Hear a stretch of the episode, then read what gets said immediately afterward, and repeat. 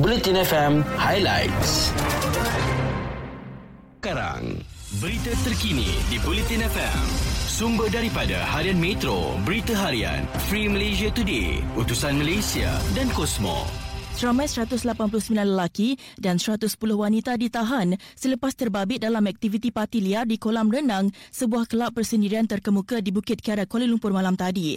Serbuan dijalankan oleh Jabatan Siasatan Jenayah Kuala Lumpur dan Ibu Pejabat Polis Daerah Brickfields diketuai Timbalan Ketua Jabatan Siasatan Jenayah Kuala Lumpur, Assistant Commissioner Nasri Mansur. Daripada keseluruhan yang ditahan seramai 158 lelaki dan 55 wanita warga asing bersama 31 lelaki dan 55 wanita tempatan terbabit dalam aktiviti parti liar yang bermula jam 4 petang semalam.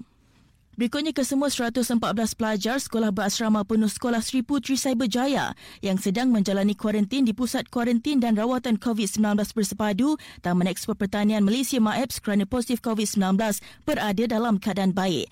Menteri di Jabatan Perdana Menteri Tugas-Tugas Khas Datuk Dr. Abdul Latif Ahmad menasihatkan ibu bapa ke semua pelajar terbabit supaya tidak bimbang kerana anak-anak mereka dijaga dengan baik di pusat kuarantin itu.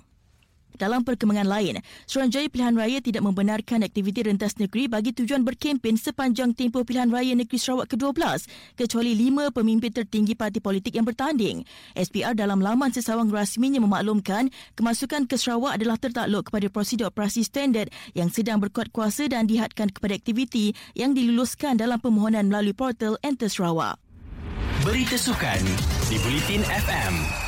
Skuad hoki projek khas wanita terpaksa berputih mata apabila penganjur tidak membenarkan pasukan itu turun menentang China pada aksi pembukaan trofi juara-juara Asia ataupun ACT 2021 di Donghae, Korea Selatan semalam.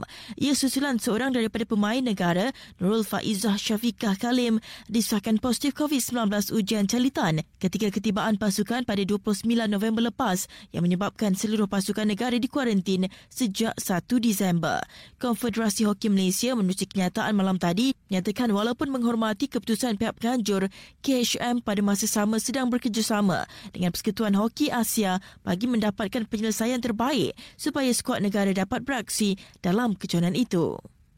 Sehingga perkembangan bola sepak, Leipzig memberitahu bahawa jurulatih JC Marsh meletakkan jawatan serta-merta selepas musim mengecewakan kelab itu dalam Bundesliga. Pengendali dari Amerika Syarikat berusia 48 tahun itu semakin tertekan kerana keputusan buruk diraih pasukannya.